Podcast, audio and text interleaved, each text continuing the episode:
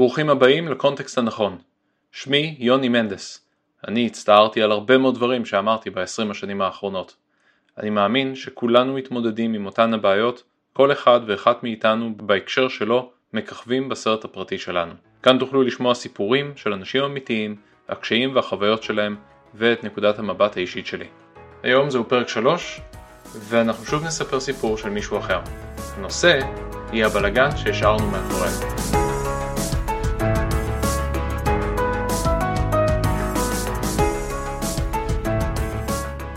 לפני שנים אני אמרתי לראש הצוות שלי שהוא לא רלוונטי לעבודה שאני עושה. מיד כשאמרתי את זה, וגם עכשיו כשאני אומר את זה, אני ממש הצטערתי על זה. זה דבר נוראי לומר למישהו. קרמה, כמו קרמה, דאגה לזה שאני, כראש צוות, אשמע את זה מעובד שלי. כך סגרתי מעגל. אנחנו נחזור למה שאמרתי אחר כך, כי הדברים האלה תמיד ככה צצים כדי לרדוף אותך שוב. הסיפור שאותה אנחנו נספר מאוד דומה למצב הזה. דיברתי עם צביקה, שזה שם בדוי. צביקה פוטר לפני זמן מה ממקום העבודה הקודם שלו. הוא התלונן שבאופן כללי הוא לא הצליח להסתדר עם ראש הצוות שלו, והרגיש שראש הצוות שלו לא סבל אותו, באופן אישי. עכשיו, הוא היה בדילמה. האם נרשום את ראש הצוות הזה ולחשוש מההמלצה שהוא ייתן, או לנסות למצוא איזשהו פתרון שונה. צביקה עבד כ5 שנים בווב, בפיתוח ווב, 4 שנים מתוכם הוא עבד בחברה שבה הוא התחיל, כלומר התגייס בתור סטודנט, ואז למרות שהוא מאוד נהנה לעבוד בחברה, הוא החליט לעבור לחברה אחרת, יותר קטנה, מתוך תקווה ללמוד תהליכי עבודה חדשים וקצת לקבל את אווירת הסטארט-אפ. הוא סיפר שמהרגע הראשון הוא בעצם לא הסתדר עם ראש צוות שלו. הוא הרגיש שהוא מאוד מאוד ביקורתי כלפיו ומיקרו-מנג'ר. המצב הזה רק יידרדר כשראש הצוות שלו ביקש ממנו משוב על הפעילות הניהולית שלו. כלומר, על הביצועים שלו כמנהל. צביקה ניצל את ההזדמנות כדי להגיד לו בדיוק מה הוא חושב עליו כמנהל. הוא לא חסך ממנו שום דבר. מאז צביקה הרגיש שראש הצוות עלה מדרגה. הוא קיבל ממנו המון משוב שלילי. ראש הצוות האשים אותו שהוא עושה מה שבא לו, שהוא לא מכבד סמכות. ובאופן כללי האשים אותו בכל הבעיות שהיו לצוות. צביקה הרגיש את הפיטורים האלה מגיעים. זה לא בא לו בהפתעה. אז מה לעשות במצב הזה? צביקה העלה כמה רעיונות שהוא אסף מכל מיני מקורות. לדוגמה, הציעו לו לשקר ולומר שהוא פשוט עדיין עובד שם, ובגלל זה הוא רוצה להיות דיסקרטי. הציעו לו גם להשמיט לחלוטין את השורה, את השנה הזאת שבה הוא עבד. והציעו לו גם למצוא ראש צוות אחר, אולי מישהו שונה בתוך החברה, ולסדר איתו את העניין הזה של הפיטורים כדי שזה יראה שהוא עזב מסיבה אחרת. אם עכשיו בתור מאזינים אתם עשיתם לעצמכם מין כזה, אני לא יודע, יש איזו סיבה מצוינת. כל הרעיונות האלה הם סוגים שונים של שקרים. ולהתחיל במקום עבודה עם שקר, זאת דרך מצוינת לוודא שנפוטר גם ממקום העבודה הזה. הרי השקר יתגלה, זה ברור. אנחנו נמצאים במקום מאוד קטן, ובישראל כולם מכירים את כולם. זה רק עניין של זמן שהדבר הזה יצוף מחדש. בואו ננסה לחשוב על עוד כמה רעיונות אפשריים. אם הקשבתם לפרק הראשון, אתם יודעים שאני חובב גדול של לנסות לפתוח דברים ולדבר עליהם. לפעמים בכל מחיר. אחד מהדברים שאנחנו יכולים לנסות לעשות, הוא לדבר עם הראש צוות הזה. כלומר, אותו ראש צוות שאיתו עכשיו עברת את חוויית הפיטורין, שהיא מאוד לא נעימה, לשבת רגע ולדבר איתו על העתיד. להסביר לו שעכשיו אתה הולך לנסות שוב, לחפש מקום עבודה, ולומר לו משהו בסגנון הזה. תראה, אני יודע שאני לא הצלחתי לעמוד בציפיות שלך. אני מבין שלא עמדתי בסטנדרטים של החברה, אבל אני צריך להמשיך לעבוד. אני רוצה לצבור ניסיון, אני רוצה להתגבר על מה שקרה פה, ולהמשיך הלאה עם החיים שלי. האם אני יכול לסמוך עליך, לתת לי המלצה סבירה, כדי שאני אוכל להמשיך הלאה? חשוב מאוד בשיחה הזאת, לבלוע את הצפרדע של להודות בכשלים. בסופו של דבר פוטרנו כבר. אנחנו לא הולכים להציל את המשרה הזאת. אנחנו רוצים לאפשר לעצמנו לבצע עליית מדרגה לקראת המשרה הבאה. ראש הצוות לא הולך לשקר בשבילנו, זה לא אתי, וגם אין לו סיבה לרצות לעשות את זה.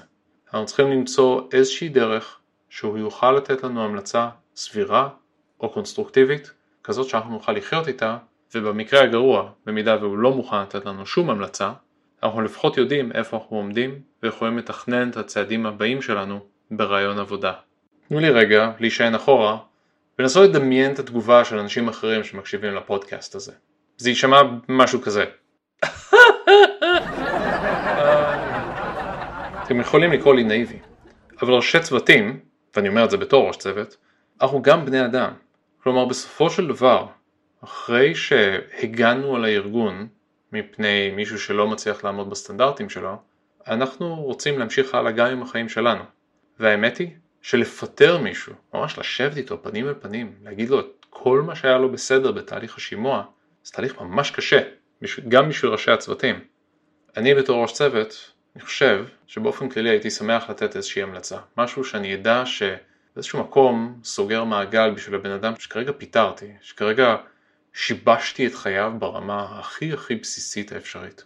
זאת הזדמנות גם בשבילי, קצת לעדן את מה שקרה. אני יכול לומר את זה במידה מסוימת של ביטחון, מכיוון שדבר כזה קרה גם לי. כשהלכתי לחפש עבודה, אחרי שעזבתי את אותו מקום עבודה ההוא שדיברתי עליו בהתחלה, היה מישהו שהכיר אישית את ראש הצוות הזה. כלומר, היה לי מראיין שברגע שאמרתי את שם החברה בה עבדתי ומה עשיתי, ידע בדיוק מי ראש הצוות שלי. הוא הודיע לי, בו במקום, שהוא הולך להתקשר אליו, להרים אליו טלפון, מיד. אני ניסיתי ככה להתחמק, הצעתי לו אנשים אחרים, אמרתי, רגע, הוא לא הכיר טוב את מה שעשיתי, הוא רק ניהל אותי איזה חצי שנה, בוא, אני אתן לך אנשים נדרים אחרים, מנהל מחלקה, אני אתן לך את העורך הראשי, כל מיני דברים. הוא לא רצה. הוא רצה לדבר עם החבר הכי טוב שלו, שיתן לי המלצה.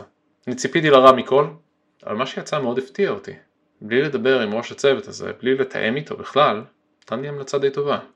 אני עד היום לא יודע למה, זה חבל, כי הייתי יכול אולי לסגור מעגל, אבל עובדה, יש ראשי צוות שהם בני אדם. ועדיין, באיזשהו שלב אנחנו נגיע לרעיון, והשאלה תעלה.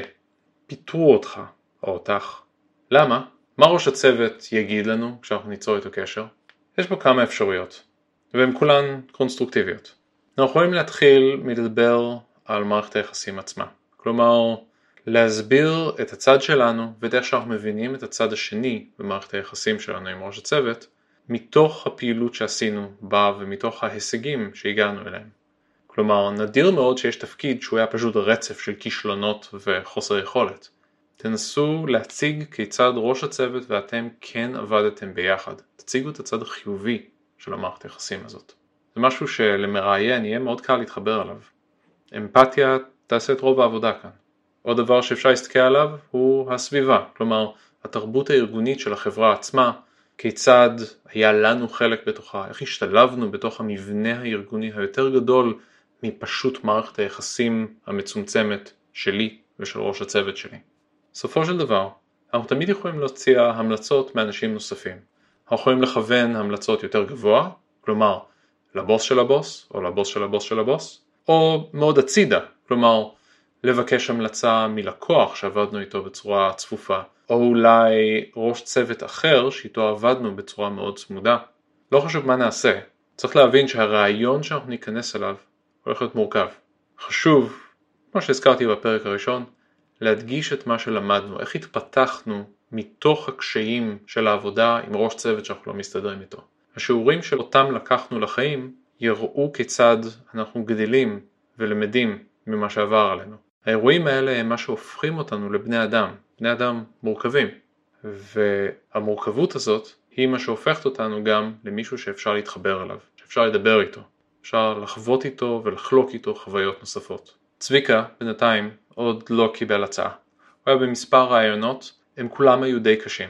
הניסיונות שלו להתפתל ולעבוד מסביב למגבלות שלו לא כל כך עבדו, והשיחות הפכו להיות מאוד לא נעימות, במיוחד כשהתחילו לחפור במה שהוא עשה לו בסדר. והתמקדו מאוד בזה. זאת נטייה מאוד טבעית של מראיינים לנסות למצוא את הדברים הלא תקינים ודווקא להציף אותם. בכל זאת, הם רוצים להגן על הארגון שלהם, הם רוצים לוודא שאם פוטרת, שזה אנושי וטבעי, אז שזה לא משהו שיחזור על עצמו. שקרים, השמטות, עיוותים קטנים, הדברים האלה יצופו בשאלות ההתנהגותיות שישאלו אתכם. קשה מאוד לעבוד על מראיין טוב.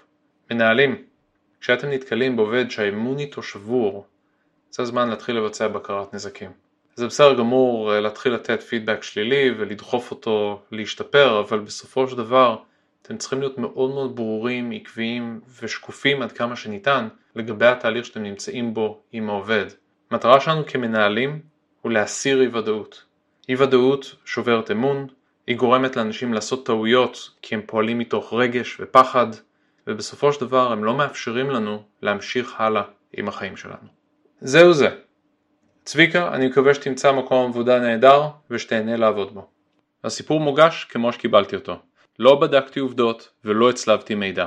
הסיפור הוא אישי.